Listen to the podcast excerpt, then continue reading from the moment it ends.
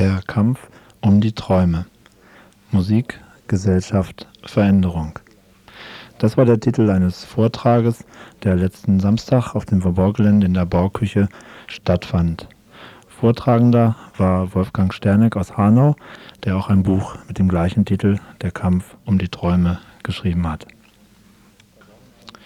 Äh, unterbrochen von einigen Hörbeispielen, am Anfang von Punk, am Ende dann von Technomusik, schilderte Wolfgang Sterneck die Entwicklungsgeschichte der Punkmusik, angefangen mit einer gegen die herrschenden erstmal Verhältnisse und auch in der Musik gegen die herrschenden Vermarktungsverhältnisse gerichteten Musik und auch Vermarktungsstrategie, die allerdings dann ziemlich, im großen Teil dann auch ziemlich nicht durchgehalten wurde.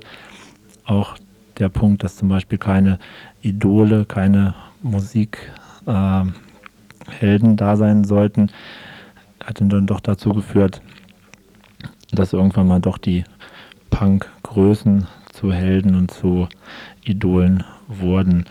Darauf hingegen hat sich dann eine Hardcore-Punk-Bewegung abgespalten, die das, die ursprünglichen Sachen behalten wollte, auch in den Textinhalten nicht beliebig werden wollte, sondern auch die gesellschaftlichen Verhältnisse anprangert und auch verändern wollte. Es war allerdings deutlich, dass auf jeden Fall die große Punk-Bewegung einem bestimmten Punkt total vermarktet wurde und auch diese Strategie, Skandale heraufzubeschwören, dazu benutzt wurden, um einfach Marktanteile zu kriegen, um einfach das Zeugs zu verkaufen. Aber es gibt immer noch Punk-Bands und Leute, die halt in der Richtung tätig sind, die einfach versuchen, das Ganze nicht auf dieser kommerziellen Schiene weiterzuführen. Bei der Technobewegung war es ganz anders. Die fing eigentlich gar nicht so richtig ähm, als Kritikbewegung an. Es gibt zwar in Detroit und auch in anderen Großstädten schon Produzenten von Technomusik, die auch einen politischen Ansatz haben, die also auch ihre Stücke zum Beispiel ähm, ihre Stück, ihren Stücken Namen geben, die also wo einfach politisches Bewusstsein dahinter steckt, die auch ähm, offene Veranstaltungen gegen Rassismus und so weiter vorgehen und auch ihre Meinung da äußern. Aber im Großen und Ganzen sind die meisten Techno-Produzenten und auch diejenigen, die das Ganze dann spielen, nämlich die Disc-Jockeys, die gerade in dieser Bewegung eine große Rolle spielen, ziemlich unpolitisch.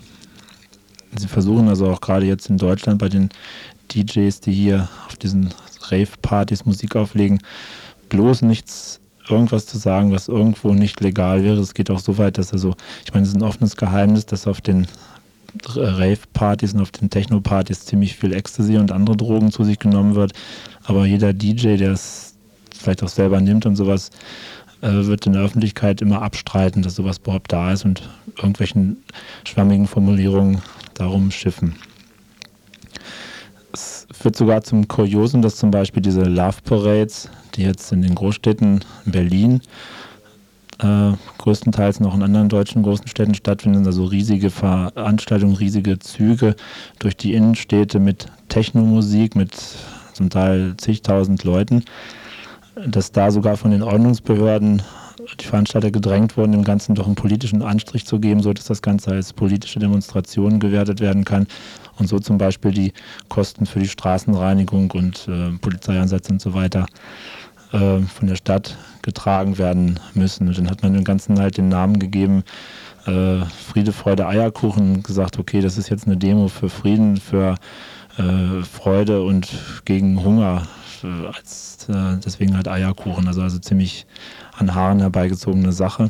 Das eigentlich zeigt, dass da kein politischer Anspruch und nichts mehr dahinter steckt. Ja, Wolfgang Sterneck meinte halt, dass auf jeden Fall bei allen anfänglich aus dem Protest heraus äh, entstandenen Musikrichtungen nach einiger Zeit immer dazu kommt, dass das Ding vermarktet wird und dass es eigentlich fast schon so aussieht, als ob das ein Gesetz oder eine Gesetzmäßigkeit wäre und dass man da fast gar nichts gegen machen kann. Ich habe ihn dann gefragt, wie er sich denn dabei vorkommt oder was er denn da überhaupt noch ähm, für einen Standpunkt hat, ob das nicht resignativ wäre. Und er meinte halt, okay, er möchte auf jeden Fall ein Sandkorn im Getriebe dieses Mechanismus sein.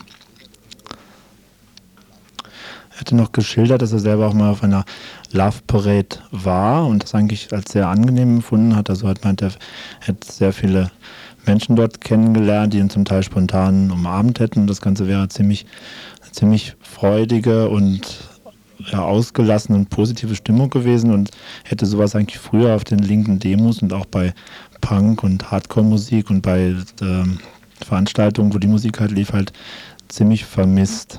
Andererseits, ich habe ihn dann gefragt, ob er das Gefühl hat, dass da nicht auch ein bisschen Resignation dahinter steckt, da ja, wenn man so guckt, die Verhältnisse eigentlich eher schlechter geworden sind und nicht besser und eigentlich gar kein Grund dazu da ist, jetzt äh, glücklich und zufrieden zu sein. Und er meinte schon, da wäre also auch ein großer Teil Resignation dabei. Anschließend, nach seinem Vortrag, ging es auch viel um diesen Punkt, nämlich um die Love Parades und wie man das zu bewerten hat. Einige meinten dann ja, das wäre so eine Art Trance-Zustand, in den man da reinkommt, in die Teilnehmer reinkommt und verglichen das dann mit den Trance-Zuständen von Naturvölkern, die halt bestimmte Riten und auch nach bestimmten monotonen Rhythmen sich in diese Zustände äh, begeben und dort ihren Körper und ihr, ihren Geist und sonst was irgendwie mehr kennenlernen. Andere meinten, das wäre halt irgendwie einfach eine Art Drogen- oder Konsumverhalten. Die Leute würden sich voll dröhnen mit Ecstasy und mit lauter monotoner Musik, sodass sie von der ganzen Scheiße draußen nichts mehr mitkriegen. Andererseits war immer auch dieser Punkt immer da von, ja, einerseits von vielleicht mehr Freude am Leben oder mehr, mehr ähm, einfach äh, Spaß haben mit positiven Sachen, was vielen auch äh, bei der Diskussion nachher viele äußerten auch, dass das gerade so in, im linken Bereich und gerade so Punkbewegung ein bisschen fehlt. Obwohl andere dann wieder meinten, sie hätten also auch diese gleichen Gefühle gehabt, die jetzt da der Wolfgang von der Love Parade geschildert hat, auch bei Punkkonzerten oder bei Demos oder Hausbesetzungen oder so. Es war dann nicht so ein, eindeutig die Richtung, in die das dann hinterher ging. Von den ca. 40 anwesenden Zuhörern war eigentlich keiner dabei, der sich irgendwie als Raver oder als Techno-Anhänger äh, geoutet hatte. Die meisten kamen so mehr aus der Punk, hatten also mehr Erfahrung mit äh, Punk-Musik und auch mit Demos und das kam mehr aus der linken Szene. Daher war das immer viel Spekulation, wie es nun diesen Leuten geht oder was nun Beweggründe sind, auf Techno-Partys zu gehen, äh, die Love Parades mitzumachen, Ecstasy zu nehmen. Also es wurde immer sehr viel darüber spekuliert, was das nun sei, aber es gab eigentlich keine konkreten Erfahrungen damit. Auf die Frage, ob nun politische Themen und politische Zielsetzungen irgendwie Einflussnahme in den Technomusik genommen hätten in den letzten Jahren, antwortete Wolfgang, dass es eher umgekehrt gewesen wäre, dass die Technomusik äh, zum Teil Einfluss in die äh, linke Szene genommen hätte. Also dass also äh, gerade in Rheinland-Pfalz ist es auch zu beobachten, dass also auch manchmal relativ viel Techno gespielt wird. Also es ist eher umgekehrt, ist das nicht das, äh, ja, dass also die Beeinflussung von, von der Musik herkommt und irgendwie reinsickert in die linke Szene, die Techno-Musik.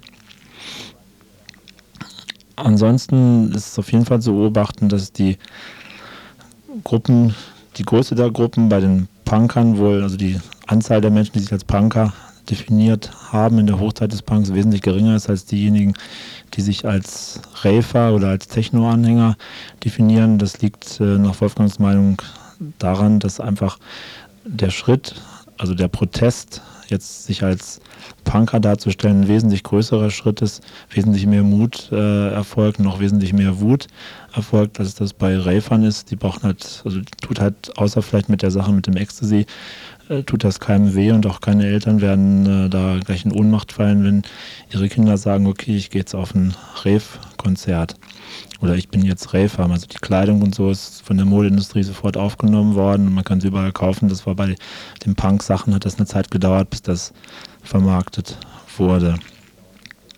Die Hochzeit des Technos ist anscheinend auch schon vorbei. Das war anscheinend in den letzten beiden Jahren so, wo jetzt auch so Sachen wie Schlumpf, Techno und sowas in die Hitparaden kamen und wirklich mehr kann man das Ganze gar nicht mehr vermarkten, als es jetzt schon geschehen ist. Und es bleibt halt die Frage, was kommt danach? Was kommt jetzt für Musik? Und Wolfgang Sterneck meinte, es könnte sein, dass die neuen Sachen schon entstanden sind. Es kann aber auch sein, dass es noch länger dauert, bis irgendwie aus einer vielleicht doch mal wieder politischen Unzufriedenheit oder Unzufriedenheit mit den Verhältnissen sich das Ganze in einer bestimmten Musikrichtung auch hier in Deutschland und Westeuropa äußert.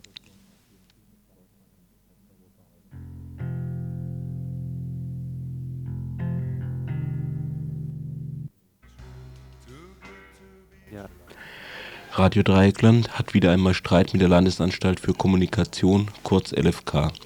Die LFK fordert die Sendungsmitschnitte von sieben einzelnen Tagen, um sie im Rahmen ihrer Rechtsaufsicht auf die Aussendung von Aufrufen zu verbotenen Demonstrationen zu untersuchen.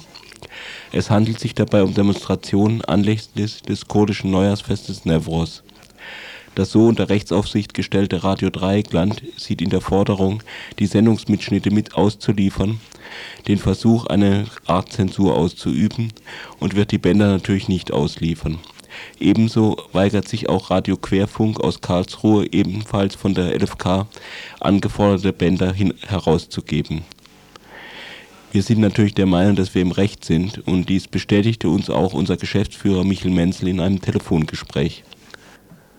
Was ist denn jetzt der aktuelle Stand der Auseinandersetzung? Aktueller Stand ist, dass wir am 1. April von der Landesanstalt äh, einen vollziehbaren Bescheid bekommen haben, in dem wir ultimativ unter Androhung eines Zwangsgeldes aufgefordert sind, 120, die 100, 112 Stunden auszuliefern, hier zuzustellen. Wir haben gegen diesen Bescheid, der auch die sofortige Vollziehung, also sofort äh, Ausführung äh, beinhaltete, äh, Klage beim Verwaltungsgericht erhoben.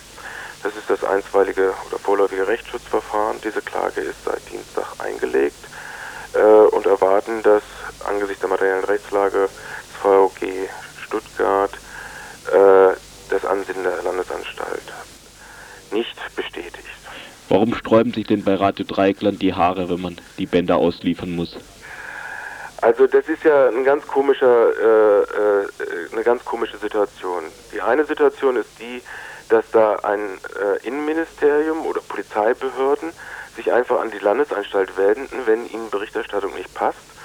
Das ist der eine Vorgang, der unmöglich ist. Der andere Vorgang, der dann weiterläuft, ist der, dass dann diese Landesanstalt äh, einfach äh, glaubt, im, also äh, eine Berichterstattungskontrolle machen zu können. Also eine direkte Programmkontrolle beziehungsweise teilweise ja sogar eine Programmbeeinflussung. Also wir haben ja das Fax erhalten, dass wir schon Sendungen abgeliefern sollten, die noch gar nicht gesendet gewesen sind. Und das ist also eine ganz grundsätzliche, also aus unserer Sicht eine ganz grundsätzliche Frage der Rundfunkfreiheit, der Freiheit der Berichterstattung, der Auswahl der Themen, dass es da keine Ex-Post-Nachzensur geben kann. Das ist also die eine grundsätzliche Ebene und die andere grundsätzliche Ebene ist, dass Radio Dreieckland oder Hörfunkmedien, Fernsehmedien, genauso wie Pressemedien, äh, nicht umsonst äh, ein Zeugnisverweigerungsrecht haben. Also wenn auch strafbare Vorwürfe gemacht werden, dass mit Sendungen oder mit Presseprodukten äh, strafbare Taten begangen worden sind. Und auch dieses kann ausgehebelt werden über so einen Umweg über die LFK. Und das ist also eine ganz grundsätzliche Frage der Verteidigung der äh, Rundfunkfreiheit und auch der Verteidigung der äh, Freiheit, was wir senden können und wie wir Themen behandeln können. So entwickelt sich das als eine ganz grundsätzliche Frage. Hm. Nun ist ja die Landesanstalt für Kommunikation nicht nur für diese Rechtsaufsicht zuständig, sondern sie tut ja auch aus den großen Füllhorn der Rundfunk- und Fernsehgebühren ein kleines Becherchen an die freien Radios verteilen das für die freien Radios also ein wichtiger Schluck ist. Nun ähm, hat das auch auf Auswirkungen auf diesen Bereich. Also das Füllhorn ist nicht groß und ein Becherchen ist auch nicht gerade groß, aber richtig ist, dass es Auswirkungen hat oder dass die LFK glaubt, sie könne dort Auswirkungen machen. Wir haben äh, jetzt erfahren, dass die LFK Förderrichtlinien aufstellt, wo sie also die Förderung des Gruppenradios oder des Zugangs von gesellschaftlichen Gruppen in unserem Programm eigentlich fördern will, aber gleichzeitig eine Bestimmung aufgenommen hat, dass wenn solche rechtsaufsichtlichen Maßnahmen am Laufen sind, dass dann die Förderung entfällt. Das ist ein unmöglicher Vorgang und das ist typisch aber für diese LFK und die Rolle, die jetzt äh, die Beamten und die Leitung dieser LFK sich anmaßen, nämlich dass sie Sachverhalte äh, versuchen miteinander zu koppeln, die offenkundig nichts miteinander zu tun haben. Und äh, das ist natürlich wieder beispielhaft für die unwirkliche Rolle, die die LFK spielt. Und ich denke auch, es ist ein erneuter Beleg, dass eigentlich man nur noch darüber diskutieren müsste, ob diese Medienanstalten, insbesondere in angemaßten bürokratischen Kontrollaufgaben und äh, Pressionsmaßnahmen, die sie sich jetzt anmaßen, überhaupt noch zeitgemäß sind und ob die nicht wirklich als Sonderbehörden auch abgeschafft gehören, sodass wir dann eine Situation haben, auch wie in einer Presselandschaft oder sonstigen Medienlandschaft, dass es da keine Institutionen gibt, die gegenüber Hörfunkveranstaltern bestimmte Sonderrechte wahrnehmen. Also sowas wie es so, sowas bei Zeitungen ja auch nicht gibt. Nein, das gibt es ja dort nicht, das gibt es auch nicht bei Filmproduktionen oder sonst was. Das gibt es nur im Hörfunkbereich. Und der Grund dafür ist gewesen, dass es knappe Frequenzen gibt, also dass der Frequenzbestand äh, knapp ist und dass es da eine Gefahr gibt der Medienkonzentration. Das waren eigentlich die Gründe, weshalb diese Medienanstalten äh, zur Zulassung und zur Aufsicht eingerichtet worden sind. Aber jetzt werden ja auch die Konzentrationsbestimmungen abgeschafft. Äh, es äh, besteht eigentlich kein Grund mehr für diese Medienanstalten. Insbesondere besteht kein Grund, wenn sie sich in eine Rolle oder wenn sie sich Aufgaben zuziehen oder glauben, anmaßen zu können, äh, die darauf hinauslaufen, Programminhalte zu steuern oder Programminhalte äh, in Form einer Nachtzensur zu beurteilen. Soweit Radio Internes. Also Bänder werden nicht ausgeliefert und wir brauchen uns hier hinter Mikrofon nicht bei jedem, das sollte man sich eigentlich nicht gefallen lassen, was einem so rausrutscht, überlegen müssen, ob das vielleicht schon der Aufruf zu einer verbotenen Demonstration war.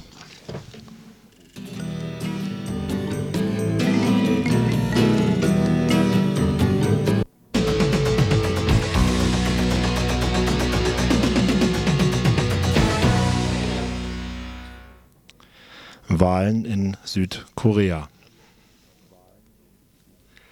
Am letzten Donnerstag durften die Südkoreanerinnen ihr Parlament wählen. 63 Prozent der Wahlberechtigten schritten zur Urne. Knapp die Hälfte davon bestätigte die Partei des bisherigen Präsidenten Kim Jong-sam. Die linksliberale Oppositionspartei bekam nicht genug Stimmen zusammen, um einen parlamentarischen Untersuchungsausschuss einzusetzen, der Korruptionsvorwürfe gegen den Präsidenten nachgehen soll. Die nordkoreanische Führung war so freundlich gesinnt gewesen, mit militärischen Drohungen auf südkoreanische Militärmanöver an der gemeinsamen Grenze zu reagieren. Und die Wählerinnen sammelten sich in der Stunde der nationalen Gefahr lustlos hinter der amtierenden Führung. Kim Jong-sam hat jetzt große Dinge vor. Noch in diesem Jahr will der Präsident mit seinem Land der OECD beitreten und damit endgültig die volle Anerkennung als großer kapitalistischer Industriestaat bekommen. Die Financial Times berichtet, es gehe jetzt nur noch darum, das Finanzwesen des Landes zu liberalisieren, dann wären die OECD-Aufnahmekriterien erfüllt. Wer erinnert sich da gern an die soziale Lage im Lande? 1986 schafften es engagierte Frauen in Deutschland mit Brandanschlägen auf Filialen des Bekleidungskonzerns Adler auf die gewerkschafts- und frauenfeindlichen Arbeitsbedingungen in Südkorea aufmerksam zu machen. 1988 öffnete die Diktatur sich nach blutiger Niederschlagung einer demokratischen Bürgerrechtsbewegung anlässlich der Olympischen Spiele in Seoul zögernd den demokratischen Ideen Streikende Gewerkschaften darf es aber immer noch nicht geben und der Geheimdienst verfolgt noch heute in Deutschland lebende Südkoreanerinnen wegen unpatriotischer, sprich kritischer Umtriebe. Ob die Politikverdrossenheit, wie es die internationale Presse berichtet, in Südkorea da nur am schönen Frühlingswetter liegt? Am Mittwoch gibt es im Mora ein Interview mit Leuten aus der koreanischen Redaktion von RTL. Da könnt ihr dann noch mehr über die Wahlen und die Lage im Lande hören.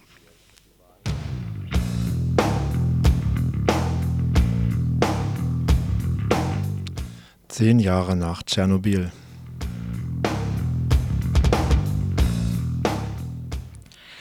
Zehn Jahre nach Tschernobyl war der Titel einer Konferenz in Wien, die am letzten Freitag zu Ende ging. Organisiert wurde sie von der Internationalen Atomenergiebehörde IAEO und geleitet von der Bundesumweltministerin Merkel.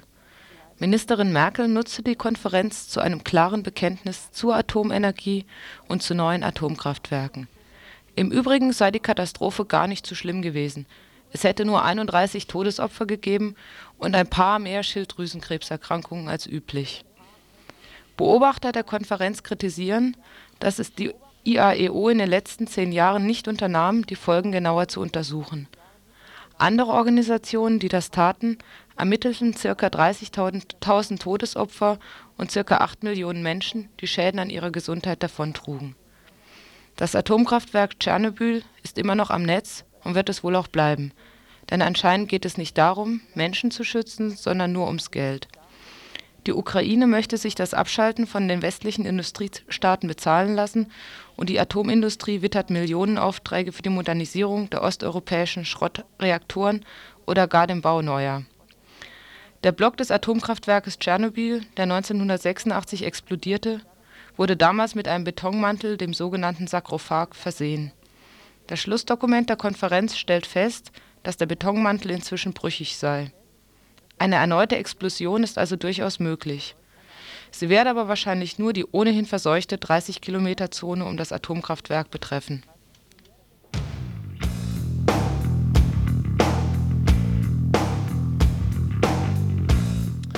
Vorbereitung auf den Tag X Quadrat.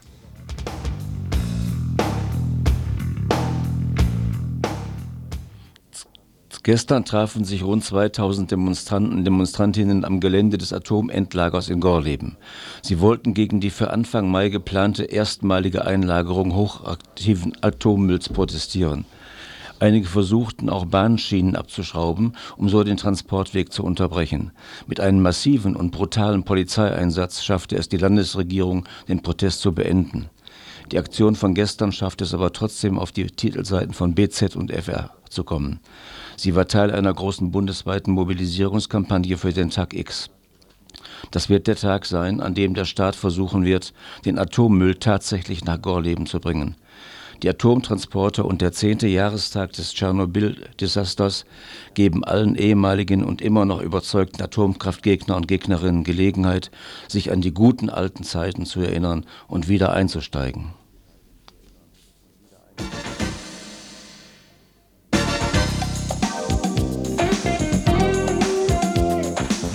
Radio Dreikland mit dem Wetter nach den Nachrichten. Wie wird das Wetter? Wie wird das Wetter?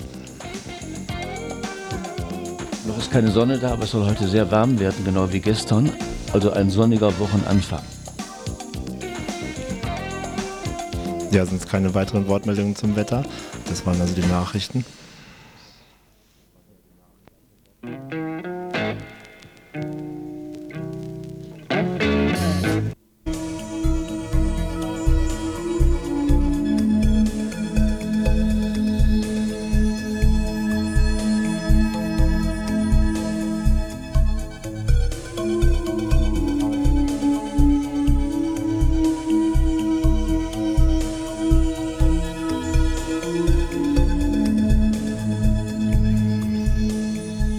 Künstlerwerkstatt Mehlwaage, Metzger auf 4. Heute Abend Eröffnung der Ausstellung Schriftliches aus dem Tage- und Lesebuch der Zeichen. Werke von Axel Malik. In der Reihe Konzeptbuch zu sehen ist die Ausstellung bis zum 12. Mai.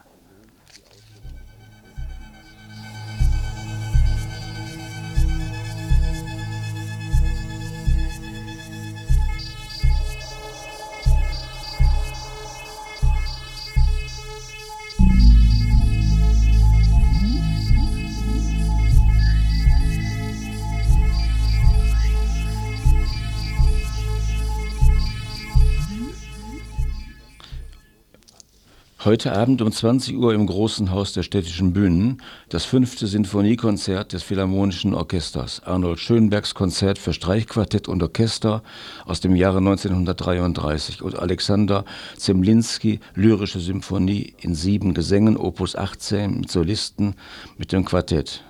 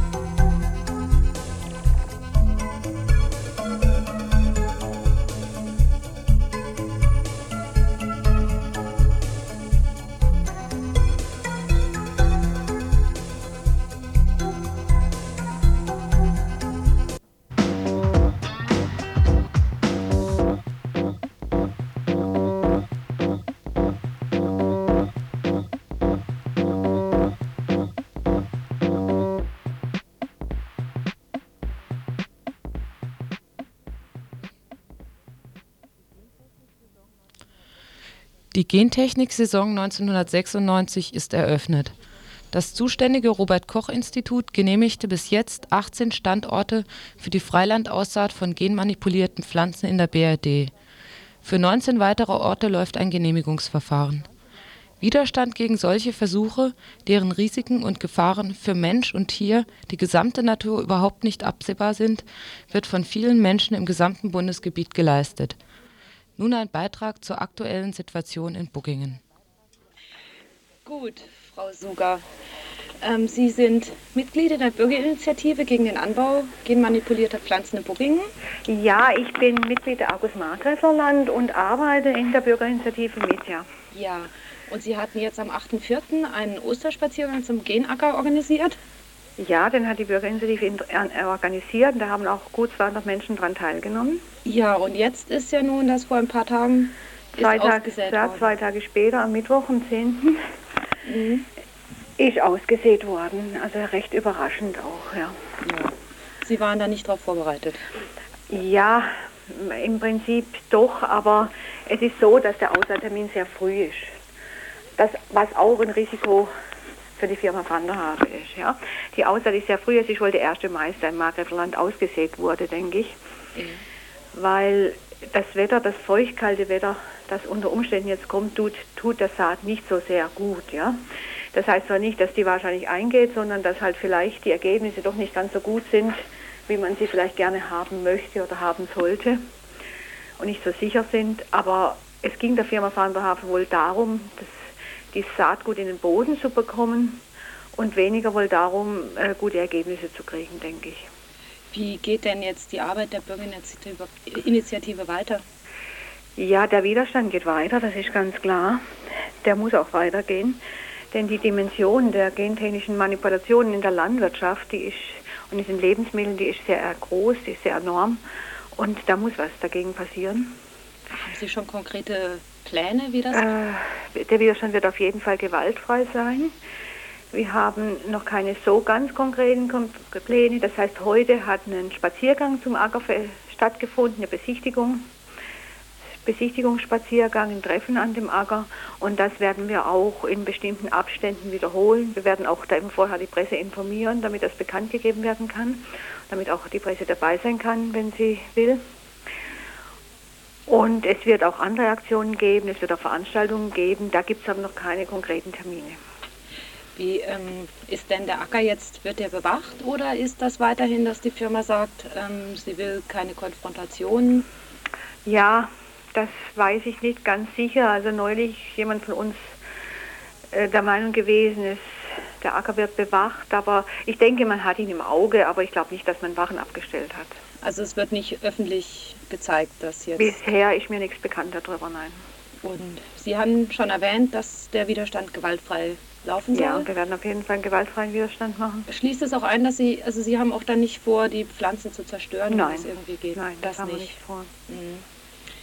Ja, können Sie mir noch ein bisschen was erzählen zu, es wird ja immer, es wird ja gesagt, dass Mais, ähm, der dann basterresistente Mais, dass das nicht gefährlich sei, weil Mais keine Tochterpflanzen hat, auf die das übergehen kann. Ja, Mais hat keine verwandten Wildpflanzen, wobei das aber ja nur eine, äh, zwar eine offensichtliche Gefahr ist beim Raps, da hat man es jetzt auch wissenschaftlich ja festgestellt. Man weiß aber nicht, wie die Pollen reagieren. Man kennt ja so, wenn ich, es ist ja so wenig bekannt über das Maisgenom. Das ist ja zu 95 Prozent ungefähr unbekannt. Man weiß auch nicht genau, äh, wo jetzt dieses Fremdgehen im Genom drin ist. Das heißt, man weiß nicht, wie es auf die umliegenden Gene reagiert, wie die darauf reagieren. Also was für Stoffwechselprodukte, das weiß man nie bei der Gentechnik, was für Stoffwechselprodukte entstehen. Man kann das nie ganz ausschließen, dass da die Stoffwechselprodukte entstehen, die eben eine schädliche Auswirkung haben auf Menschen, auf Tiere, auf die Umwelt. Ja. Es ist die, man weiß auch nicht, wie dieses diese äh, Genmanipulation auf dem Bo im Boden reagiert. Das ist ja ein Gen eines Bodenbakteriums und wie sich das äh, auf den Boden und auf die Bodenlebewesen auswirkt, das ist auch unbekannt, weil selbst die Zusammensetzung der Bodenlebewesen sind einfach auch noch unbekannt und gar nicht erforscht. Man äh, operiert da mit sehr, sehr vielen Unbekannten und äh, eigentlich nach dem Motto, wenn, je weniger ich weiß über die Risiken, je weniger brauche ich darauf Rücksicht zu nehmen und davor Angst zu haben. Äh, lieber nichts sehen, nichts hören und nichts wissen und einfach mal weitermachen und hoffen, dass nichts schief geht. Das ist so etwa die Linie, die ich, wie ich sehe, dass die Industrie verfolgt, die Gentechnikindustrie. Wie kommt das eigentlich, dass die holländische Firma in Booking aussät? Äh, die Firma hat seit 20 oder 30 Jahren eine Niederlassung in Booking. Das ist jetzt also nicht so, dass die jetzt hier nach Booking gekommen ist, um hier auszusehen, sondern es ist eine Firma, die seit vielen, vielen Jahren in Booking ansässig ist. Die Gut. hat eine Versuchsstation in Booking, wo sie eben Versuche mit, äh, mit Hybridsorten macht, seit vielen, vielen Jahren. Gut, vielen Dank, Frau Doris Sogar. Bitteschön.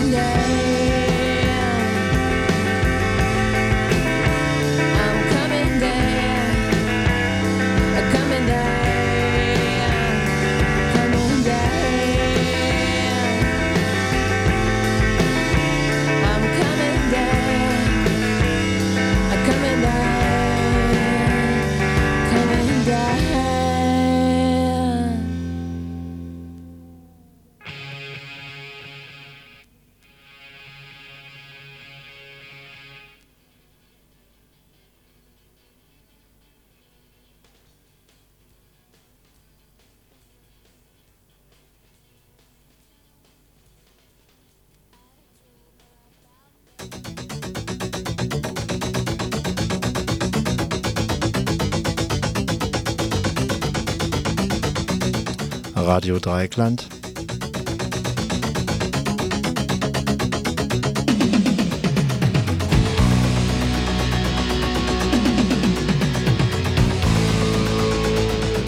Mit den Nachrichten.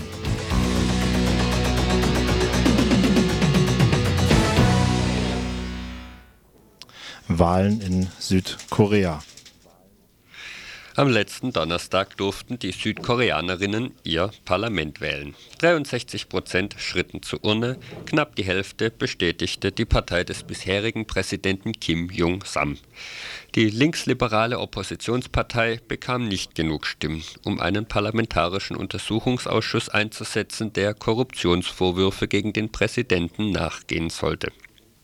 Die nordkoreanische Führung war schließlich so freundlich gewesen, mit militärischen Drohungen auf südkoreanische Militärmanöver an der gemeinsamen Grenze zu reagieren, und die Wählerinnen sammelten sich in der Stunde der nationalen Gefahr lustlos hinter der amtierenden Führung Kim Jong-sam hat jetzt große Dinge vor. Noch in diesem Jahr will der Präsident mit seinem Land der OECD beitreten und damit endgültig die volle Anerkennung als großer kapitalistischer Industriestaat bekommen.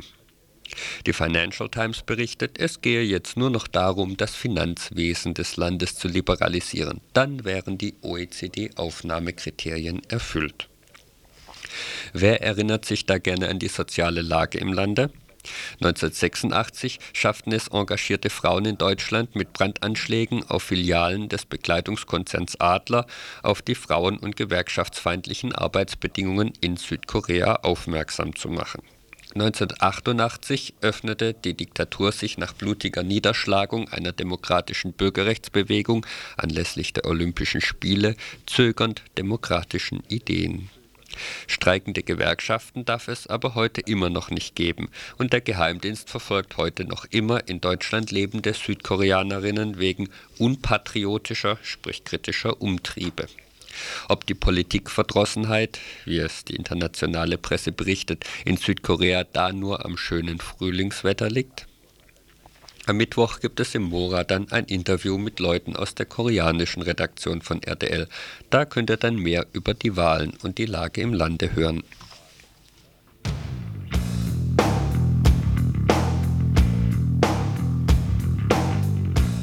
Zehn Jahre nach Tschernobyl.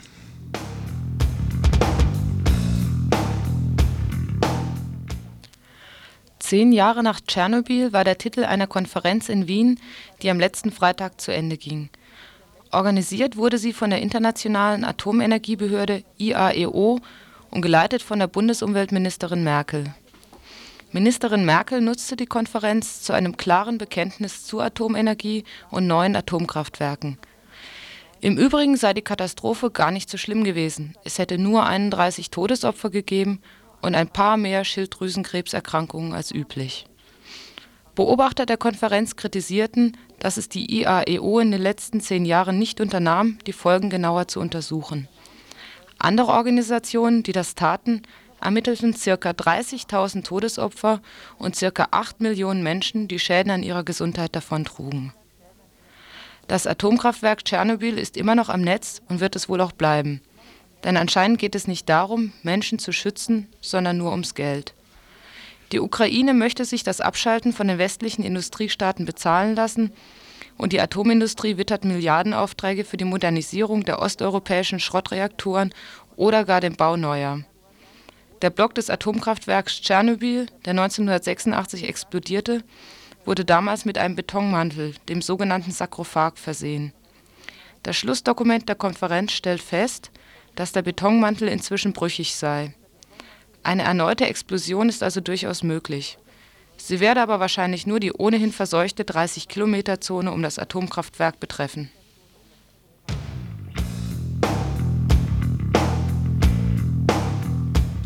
Vorbereitungen auf den Tag X Quadrat.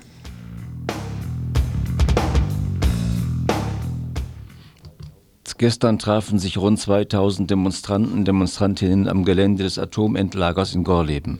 Sie wollten gegen die für Anfang Mai geplante erstmalige Einlagerung hochaktiven Atommülls protestieren. Einige versuchten auch Bahnschienen abzuschrauben, um so den Transportweg zu unterbrechen. Mit einem massiven und brutalen Polizeieinsatz schaffte es die Landesregierung, den Protest zu beenden. Die Aktion von gestern schafft es aber trotzdem auf die Titelseiten von BZ und FR zu kommen. Sie war Teil einer großen bundesweiten Mobilisierungskampagne für den Tag X Quadrat. Das wird der erste Tag sein, an dem der Staat versuchen wird, den Atommüll tatsächlich nach Gorleben zu bringen. Dann steht der Atomindustrie endlich das Atomklo zur Verfügung, nachdem die schon lange schreit. Schließlich leidet sie unter akuter Verstopfung mit Atommüll, seitdem die französischen und englischen Zwischenlagerungskapazitäten nicht mehr zur Verfügung stehen. Die im Ausland erfolgte Wiederaufbereitung tat ihr übrigens, um aus einer, aus, aus einer Volumen, Volumeneinheit des deutschen Mülls zehn Volumeneinheiten für den Rücktransport zu machen. Solange kein Endlager da ist, dienen die Atomtransporte in zunehmendem Maße als Lager auf Rädern. Die Atomgegner und Gegnerinnen wenden gegen die Atomtransporte Folgendes ein. Erstens, das Unfallrisiko steigt mit der Zahl der Transporte. Zweitens, in der Realität können ganz andere als die von der Betreiberseite veröffentlichten Unfallverläufe auftreten, gegen die die Transportbehälter nicht geschützt sind.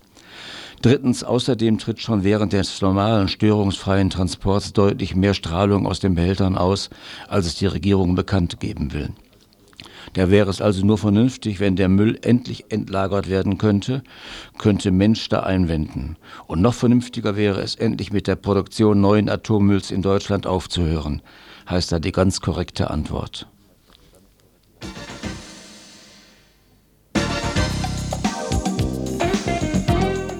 Ja, das Wetter. Hoffe, dass mit der kalten Polarluft das bald vorbei ist. So viel zum Wetter. Nun. Das Wetter und die Verabschiedung. Also ich habe gehört, dass es vor allem um Booking, Booking rum sehr starken Bodenfrost geben soll. Ansonsten sonnig und warm. Ja, hoffen wir auch, ja. ja. Und man sieht blauer Himmel und die Sonne kommt durch. Und es verabschieden sich der Mann in der Technik am Mikrofon, der Thomas. Der Götz. Der Friedhelm. Ja, und das war's. Ja. Das war Morgenradio. Nein, da war noch die Ulrike. Und natürlich die, unsere Ulrike. Ja, die Uli. Ja. Immer die Frauen. Okay, tschüss. Tschüss. Okay, das Montagsteam verabschiedet sich bis zum nächsten Montag. Wir starten gleich mit der Wiederholung. Davor noch ein bisschen Musik von den Velvet Underground. Waldo Jeffers had reached his limit. It was now mid August, which meant he had been separated from Marcia for more than two months. Two months, all he had to show were three dog-eared letters and two very expensive long-distance phone calls. True, when school had ended and she'd returned to Wisconsin he to Locust, Pennsylvania, she had sworn to maintain a certain fidelity.